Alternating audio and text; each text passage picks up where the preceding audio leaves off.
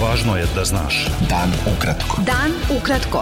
Važno je da znaš. Važno je da znaš. Podcast novinske agencije Beta. Ponedeljak 5. jul 2021. Sa vama je Ivan Vasović. Predsednik Advokatske komore Srbije Viktor Gostiljac izjavio je da su tri poslanika koja su podnela predlog autentičnog tumačenja uputili dopis predsedniku Narodne skupštine Ivici Dačiću da povlače taj predlog, iza kojeg ocenio je on stoji bankarski lobi. Ministarka pravde Maja Popović pozdravila je povlačenje predloga. Više desetina advokata koji su najavili obustavu rada zbog pokušaja autentičnog tumačenja zakona o obligacionim odnosima, o zaštiti potrošača i o zaštiti korisnika finansijskih usluga okupilo se u znak protesta ispred Skupštine Srbije u Beogradu. U poslednje 24 sata jedna osoba je umrla od posledice infekcije koronavirusom u Srbiji, dok raste broj novozaraženih sa registrovanih 110 novih slučajeva zaraze. Objavljeno je na sajtu COVID-19 RS, zvaničnom sajtu Ministarstva zdravlja. Testiran je 7881 uzorok, dok je ukupan broj umrlih od početka epidemije povećan na 7059. Na respiratorima se nalazi 11 pacijenata, a hospitalizovana je 281 osoba. Austrijski kancelar Sebastian Kurz izjavio je da je Zapadni Balkan u neposrednom susedstvu Austrije i da je ona veoma zainteresovana za stabilnost i evropsku budućnost tog regiona. Programski direktor Centra za slobodne izbore i demokratiju Bojan Klačar ocenio je da će dolaskom europarlamentaraca krajem sedmice u Beograd zbog razgovora vlasti i dela opozicije oko izbornih uslova otpočeti ključna faza međustranačkog dijaloga. Rekao je da se tim uživo dijalogom ulazi u ključnu fazu razgovora kada bi trebalo da dođe do opipljivih pomaka.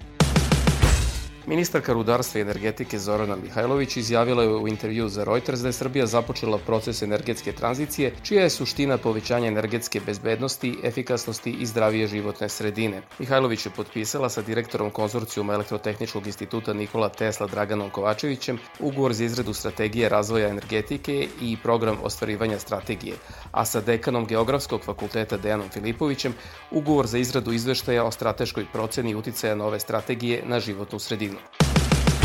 Stranka Slobode i pravde zatražila je od ministarke za rad, zapošljavanje, boračka i socijalna pitanja Darija Kisić-Tepačević da podnese izveštaj o stanju ustanovama socijalne zaštite i da kaže šta je plan, jer nije poslata tamo da se fotografiše. Više nevladinih organizacija za ljudska prava, članica platforme za saradnju sa mehanizmima Ujedinjenih nacija za ljudska prava, objavilo je ranije da su zabrinute zbog stanja u institucijama socijalne zaštite i dokaza o sistemskom zlostavljanju dece sa smetnjama u razvoju i invaliditetom u tim ustanovama.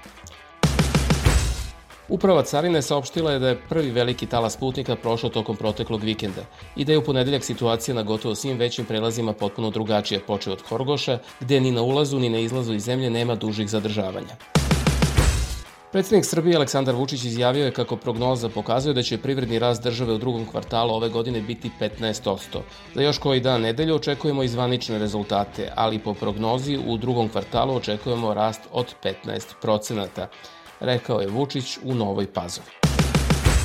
Javno komunalno preduzeće Gradska čistoća saopštilo je da je tokom analize komaraca sa teritorije grada Beograda detektovan virus zapadnog Nila. Predsednik Vojnog sindikata Novica Antić izjavio je da bi zbog pogibije starijeg vodnika prve klase Dejana Stojkovića Nebojša Stefanović trebalo da iz moralnih razloga podnese ostavku na funkciju ministra odbrane, a na odgovornost bi trebalo da budu pozvani svi generali koji su komandovali vežbom na Pešteru. Ugrožavanje Srba i njihove imovine na Kosovu je intenzivirano u poslednje vreme. Početka godine zabeležene 70 takvih napada, dok je tokom 2020. bilo ukupno 80, izjavio direktor Kancelarije za Kosovo i Metohiju Petar Petković. Poslanica Socijaldemokratske partije Draginja Vuksanović-Stanković kazala je da se prema njoj na Beogradskom aerodromu postupalo kao prema potencijalnom kriminalcu i da je doživjela provokacije na nacionalnoj osnovi od službenika koji su je pretresali sat i po. Ona je na konferenciji za medije kazala da joj tamošnji policijski službenici nisu objasnili zbog čega je pretresaju, niti su sačinili zapisnik o pretresu. Beta. Dan ukratko.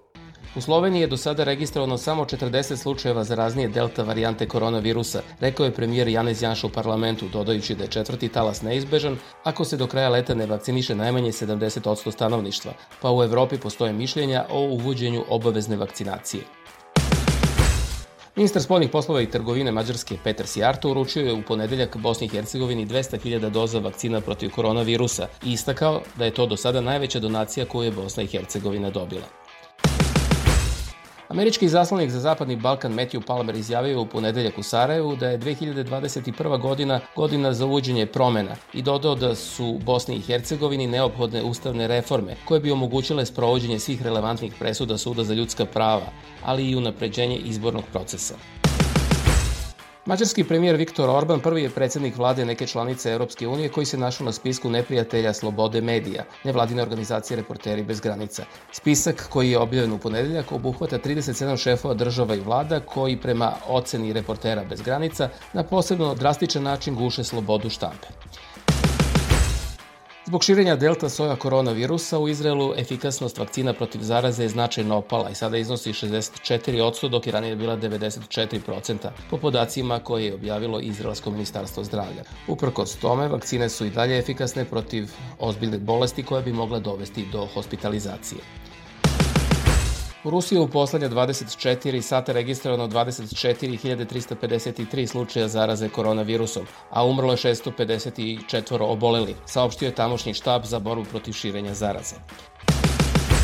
Ogromni požar koji je uništio čitave delove šume na planini Trodos u centralnom delu Kipra potpuno je pod kontrolom, saopštile su tamošnje vlasti gotovo 48 sati od izbijanja vatre.